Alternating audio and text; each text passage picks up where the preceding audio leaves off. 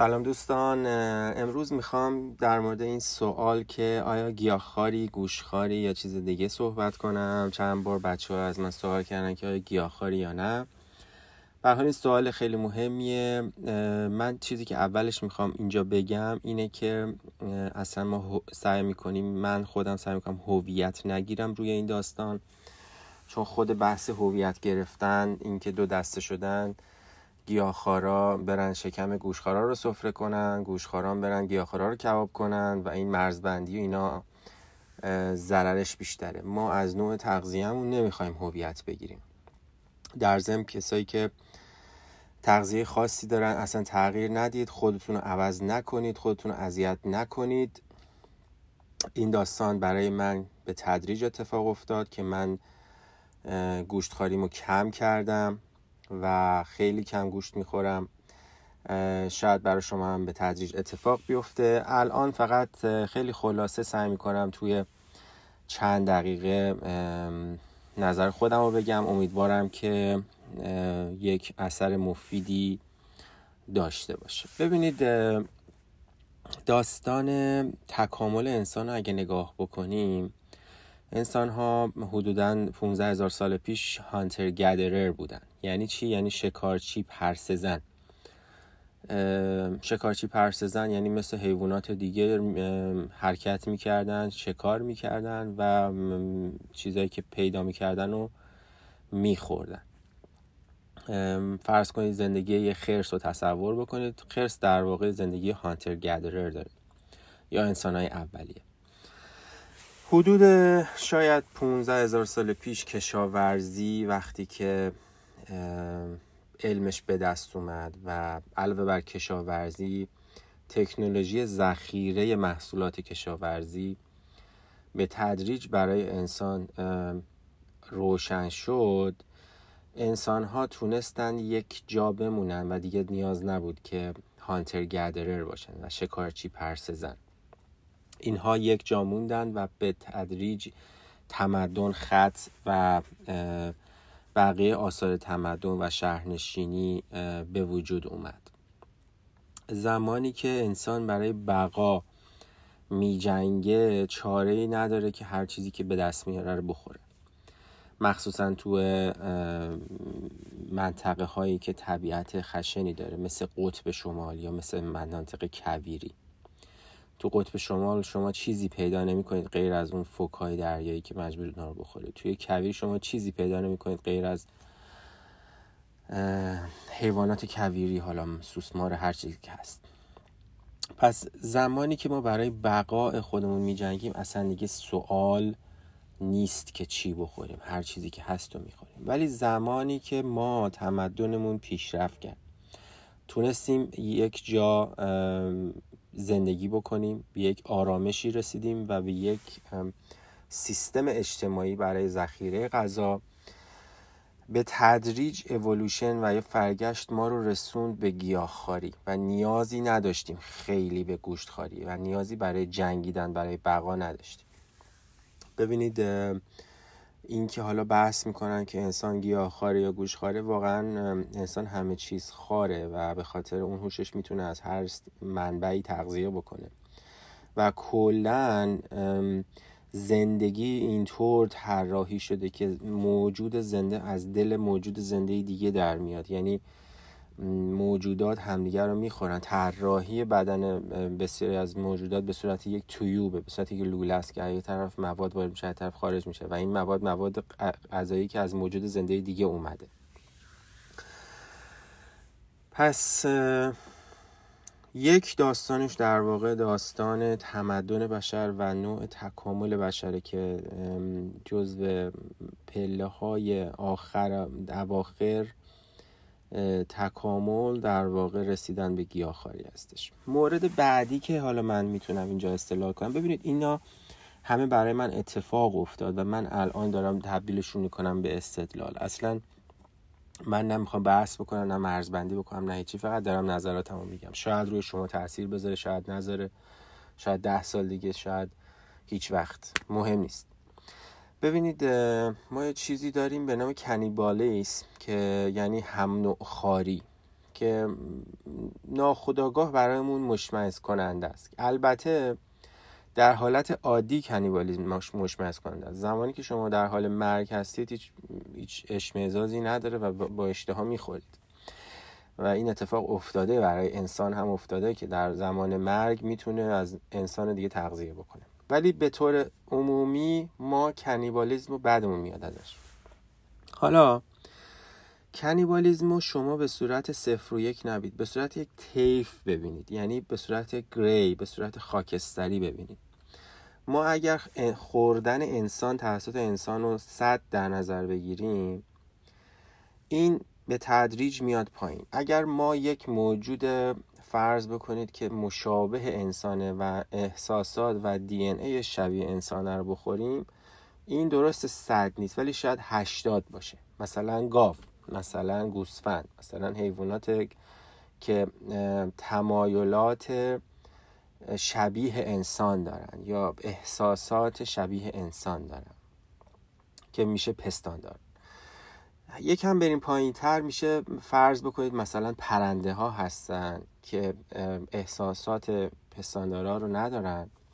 حالا می‌تونیم مثلا بگیم اونا 50 درصد کنیبالیزم همینطوری می‌تونیم این طیف رو بر خودمون تشکیل بدیم. بریم پایین تر می‌رسیم به خرچنگ و به ماهی و به حیواناتی که با ما فاصله زیادی دارن و می‌تونیم بگیم مثلا اونا 20 یا 30 همینطوری وقتی میریم پایین تر می‌رسیم به گیاهان. گیاهان شاید مثلا ده باشن توی این اسکیل توی این طیفی که ما برای خودمون طراحی کردیم. گیاهان مثلا می‌تونه طیف کنیبالیزم خیلی کمی داشته باشه و در واقع اگر ما از کنیبالیزم بدمون میاد پس گیاه خاری رو می‌تونیم انتخاب بکنیم به عنوان در واقع دورترین چیز به کنیبالیزم. و یه یه چیزای حسی دیگه هم هست. مثلا اینکه فرض بکنید شما هیچ وقت یه گوشت خام رو نمی‌تونید بخورید. گوشت رو نمی‌تونید گاز بزنید بخورید. هم به خاطر مزش هم به خاطر بافتش. و واقعا خوردنش سخته. تنها راهی که شما بیشتر آدما گوشت رو می‌تونن بخورن با پختن خیلی زیاد و مخلوط کردن اون با گیاهان معطره. یعنی شما گیاهان معطر فلفل نمک و حالا که نمک ماده معدنیه. و انواع ادویه رو بهش می‌زنید تا اینکه بتونید بخورید. خود گوش یک چیزیه که به سرعت دچار تعفن میشه و بوش واقعا آدم رو از ده متری فراری میده. این از نظر حسی. ولی خب شما یه میوه رو می‌تونید عطرش رو حس می‌کنید. میوه در واقع از درخت تهیه شده. عطرش رو حس می‌کنید. اون بافتش واقعا ازازی برای شما به وجود نمیاره و عطراگینه و بدون هیچ گونه افزودنی می‌تونید بخوریدش. و طیفی از گیاهان معطر طیفی از گیاهان شیرین و وجود داره که میشه اینا رو خورد و میشه غذاهای بسیار زیادی درست کرد و واقعا تنوع خیلی زیادی داره. مورد دیگه که من برای خودم ساختم یعنی من به اول برام اتفاق افتاد بعد دارم دلایل می‌سازم که دارم به شما میگم بحث نحوه برخورد و رفتار با حیواناست که واقعا جای شرم داره برای هر انسانی. وقتی که نگاه می‌کنی می‌بینی که چطور با حیوان ها رفتار میشه؟ مخصوصا تو کشاورزی صنعتی حیوان ها رو به صورت اصلا به صورت یک موجود زنده نمی‌بینن. اینا رو به صورت یک یک کالا کالای سوداور می‌بینن. رفتارهایی که با مرغ میشه اینا رو تو قفس های خیلی تنگ می‌ذارن. رفتاری که با گاو ها می‌کنن اینا رو پشت میله ها زندانی می‌کنن. اینا از زمانی که به دنیا میان شاید رنگ آفتاب رو نبینن. و و و و الی آخر که داستانش مفصله و نحوه کشتار اینها نحوه زندگی اینها تمام این حیواناتی که به صورت صنعتی پرورش داده شدن و غذایی که به اینها میدن از خیلی غذای بیکیفیتی هستش و من می‌تونم بگم حیواناتی که الان شما تو بازار میری تهیه می‌کنید اینا عمری شکنجه شدن. به همین سادگی که دارید میشنوید. و شما یک حیوانی که عمری شکنجه شده رو اگر بخورید حتی اگر که قبول ندارید که شما در اون شکنجه تا حدودی شریک میشید با اون پول دادن و با اون شریک شدن که در زنجیره آخرش شما تکمیل می‌کنید. حتی اگر اونم قبول نداشته باشیم من احساسی به هم میگه که شما وقتی یک حیوانی عمرش رو شکنجه شده و اون حیوان رو می‌خورید وارد بدنتون می‌کنید مسلما حس خوبی بهتون وارد نمیشه. این این کاملا بدیهیه. یعنی اون حس خوبی حس خوبی که شما از خوردن یه گیلاس به دست میارین مطمئنا از خوردن یه تکه گوشت ران از یه گاوی که عمری شکنجه شده به دست نمیارید. حالا این نظر شخصی من متاسفانه این کشاورزی صنعتی ضررهای خیلی زیادی به ما زده به طوری که حتی محصولات کشاورزی مغذی بودنشون رو از دست دادن. بعضی موقع ها مجبورن انسان ها به خاطر اینکه حالا غذاها واقعا فقیر شدن از نظر مواد غذایی مجبورن گوشت بخورن. گوشت خوردن توی طبیعت وقتی که یک حیوان به صورت طبیعی زندگی کرده و واقعا زندگی شاد و طبیعی و نرمالی داشته. اشکال اخلاقی اصلا نداره و ولی اون مسائلی که من گفتم هم از نظر حسی هم از نظر فرگشت تمدن بشری هم از نظر اینکه ما شریک نشیم توی اون ظلمی که داره به حیوانات و موجودات زنده زبون بسته اجرا میشه من خودم خیلی کم گوشت می‌خورم. اگر مجبور شم یعنی مجبور بشم می‌خورم. و ولی برای خودم هویتی نمی‌سازم. حتی اگر که گاهی اوقات مجبورم نشم اگر که میلم بکشه می‌خورم. ولی معمولا خیلی با اکراه این اتفاق میفته و امیدوارم که شما بدون ساختن هویت خودتون خودتون به تنهایی و با حس درونی خودتون با اتفاقاتی که در درون بدنتون میفته متوجه بشید که چی برای شما مناسبه و اون کاری که برای شما مناسبه رو انجام بدید. من یه نکته ای که در مورد اون بحث کنیبالیزم من یادم رفت بگم این البته نقل قول خیلی مبنای علمی نداره و اون اینه که ببینید ما اگه دی ان ای رو در واقع سافر بدن بدونیم که در واقع اون دی ان ای نرم افزاریه که بدن از روی اون تولید میشه و ساخته میشه.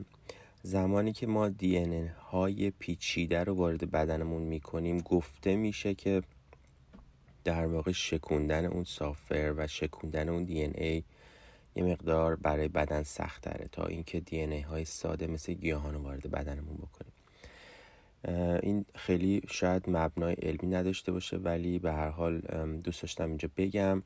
در نهایت اون توجهی که شما نسبت به بدن خودتون دارید و حس درونی بدن خودتون که در هر لحظه به چه چیزی نیاز داره مهمترین ملاکه و ملاک منم همین بوده و امیدوارم که شما بتونید با توجه و آگاهی که نسبت به بدنتون دارید در واقع خودتون انتخاب بکنید. من هیچ موضعی رو نه تشویق می‌کنم و نه تقبیح. مرسی که گوش دادید. خدا نگهدار.